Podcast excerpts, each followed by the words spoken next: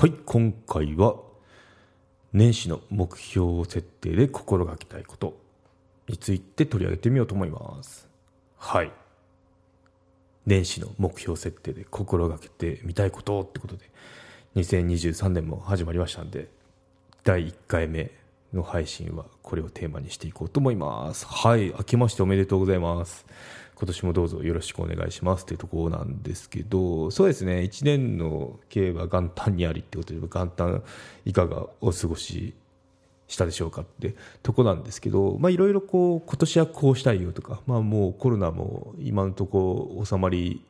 つつあるのででもうちょっとこう動きやすい環境になるんじゃないかなって思いますね。そうなると今まで行けてなかった旅行に行くんだとか田舎の方のあの両親に会うんだとかなんかこう子供が生まれたらそのお子さんを抱っこさせに帰るんだとかなんかいろいろあると思うんですけど、まあ、そういったことがあの動きやすくなるんじゃないかなと思いますね、うん、そうあってほしいってあの願望もあるんですけど私もちょっとあの移動しなきゃなっていうことを計画してるんでそうなんですよ。うちの弟が結婚コロナ禍でしてであの子供生まれた生まれたじゃなくて子供生まれそうなんですよね。もうすぐ。なんで会いに行かなきゃなっていうのとまあもうそろそろあの田舎暮らしもやめてあの東京に戻ろうかなってしてるとこなんでうん。なんかこう動きのありそうな1年かなって思いますね。はい。ということであのポッドキャストはあの定期的にもうこれ癖になってるんでちょうどいいかなって感じなんですけど あのお付き合いいただけたらなと思いますね。はい。このペースでどんどんあの配信していこうと思いますね。うん。そうですね。やっぱあのいろいろ本読まなきゃいけなくなったりしますよね。こうやって情報発信してると。アンテナを張り巡らしておかないとやっぱあの発するものがなくなってくるので それって結構人間としてどうよって思うところではあるんですけどこんな感じであのいろいろスポンジのごとく情報を吸収したらあのぐしゅっと握りつぶして あのこうい場で発散しているところですけどね。はい、ということでそんな中の一つなんですけどちょっと懐かしい本になるのかなって思うんですけどあのこれってちょうどこの年末年始年末じゃない年始のあの目標設定したするに際していい心がけかなっていうのを見つけたんで紹介しますね。はい、またあのソースの方は概要欄の方にリンク貼ってきますんであの興味がある方は覗いてみてくださいなんですけど、うん、そうですね。自分を安売りするのは今すぐやめなさいっていうのは結構こう刺激的なタイトルで松崎勝弘さんってあの作家であり経営者であり講演家であるその、まあ、自己啓発セミナーの講師だと思うんですけどねの方の本がちょっといろいろギュッとこう詰まってて元気がもらえる話でしたね。うん。そうですね。なんかあの体制とか免疫のない方はなんかうさんくさいとか思うんでしょうけど、まあ、あのゼロから何かこう価値を作り出して人に伝えていくことってあのうさんくさくはないですよって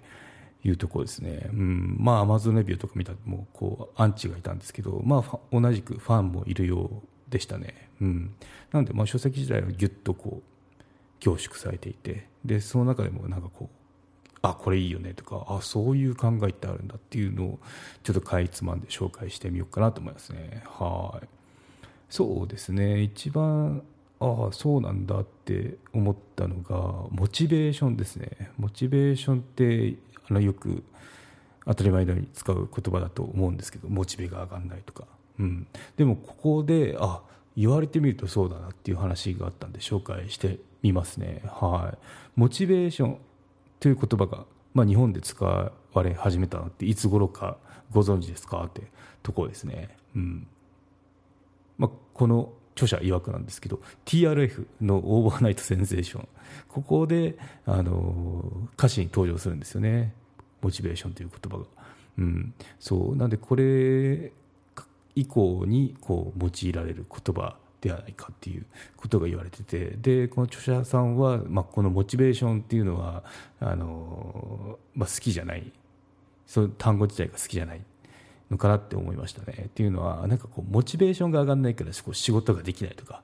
うん、っていうふうになんかこう言い訳の材料に使われがちなので、まあ、良くないよねっていうようなことを言ってましたね、うん、確かに言われてみるとそうだなって、うん、モチベーションが上がらないからあのやる気出ませんとか、まあ、その言い訳のためにあのモチベーションっていう言葉が使われるので、まあ、そこ違うよねっていうことを提唱してましたね。うん、そう。なんでまあこれって応用するとまあいろんなことにも言えます言えますよねってことで例えばお金がないから自己投資できないとか、うん、そう自己投資しないからお金がないとかあとやる気がないから行動できないとか行動しないからやる気ができないとか、まあ、こう逆もしかりっていう感じですよね。頭が悪いから勉強できないとか勉強しないから頭が悪いとか、うん、こんな感じであのどんどん別の言い方をすることによっていくらでも言い訳ってできますよねってことで、うん、そう。なんでその言い訳したくなった時はその逆のことを逆の言い方をするとそれをやる理由を見つけることができるんじゃないですかってことを言ってましたね。うん、そう。やっぱなんか行動するしかないですよねってことがあの強調されてましたね、うん、例えばちょっと分かりやすく言うとお金がないから自己投資できない。だったらお金どうやって貯めようかとかいうふうな考え方をするとそのお金貯めなきゃっていうお金貯めなきゃっていうかお金をどうやって作り出すかっていうことを考えますよねって、まあ、そういうふうにあのどう行動していくかっていうのを見つけていく方が生産的ですよって話でしたね。うん、そう。なんでこの TRF 持ち出してきたところはなんかこう 多分同世代だなって思うんですけど、うん、そことあとあ言われてみるとそうだなって思いましたね。でこのモチベーションの話をちょっとしてみると確かにあのいたんですよね。あの前の職場なんですけどその、まあ、チームで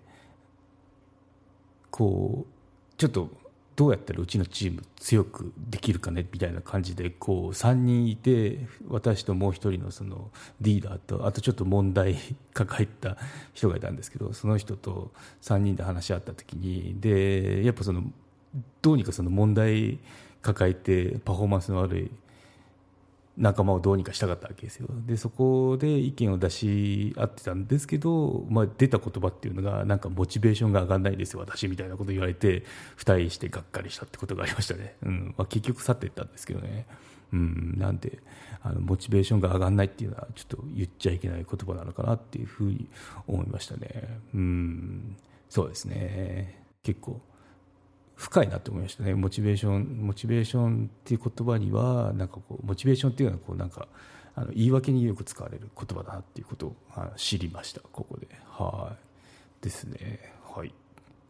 次におおって思ったのがあの順番の行動を起こす時の順番の話ですね。うん。そう。多分あんまり聞いたことないと思うんですけど be do have この順番でいきましょうって、うん、この考え方って結構あなんか初めて聞くなって思いましたね、うん、B って英語なんですけど B はそのあり方とか人間性とか存在理由とか目的とかこうなるとかそういうふうに訳されるやつですね。で Do はもう多分分かりやすいと思うんですけどそのやるとかやり方とかそういったことで語られてましたね。で最後の「ハブ」っていうのが、まあ、結果とか、まあ、持ち物とか持ってるとかいうふうに英語では訳されますけど、まあ、この順番でいきましょうと。どういうふうになりたいか。で次が「do」だからやり方ですよね。で最後が「ハブ」結果っていうふうな、うん、でこれ、まあ、ちょっとこれだけだとピンとこなかったんですよ。私も何言ってんの？みたいな感じだったんで。あのどういうこと？